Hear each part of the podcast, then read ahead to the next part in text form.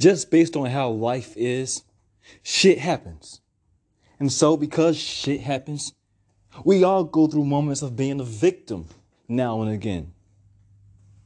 But some people, some people, it's like they're addicted to being a fucking victim.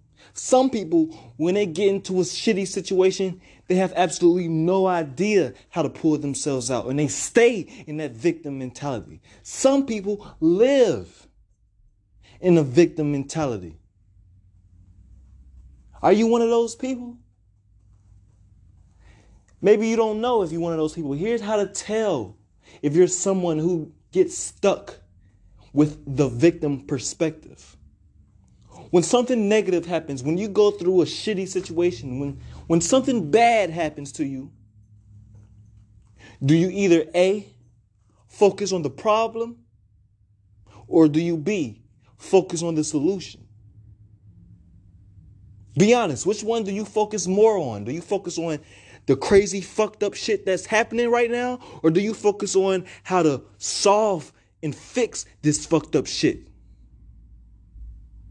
And that'll let you know whether or not you're more likely to be the type of person that gets stuck with the victim perspective or not. And usually I'd say value your perspective. But if you're looking at life from the perspective of a victim, shit, you need to change your perspective and then value that shit. But even still, even still, just being a victim, you can value the perspective of being a victim because understand all this shit that's happening is happening for a reason.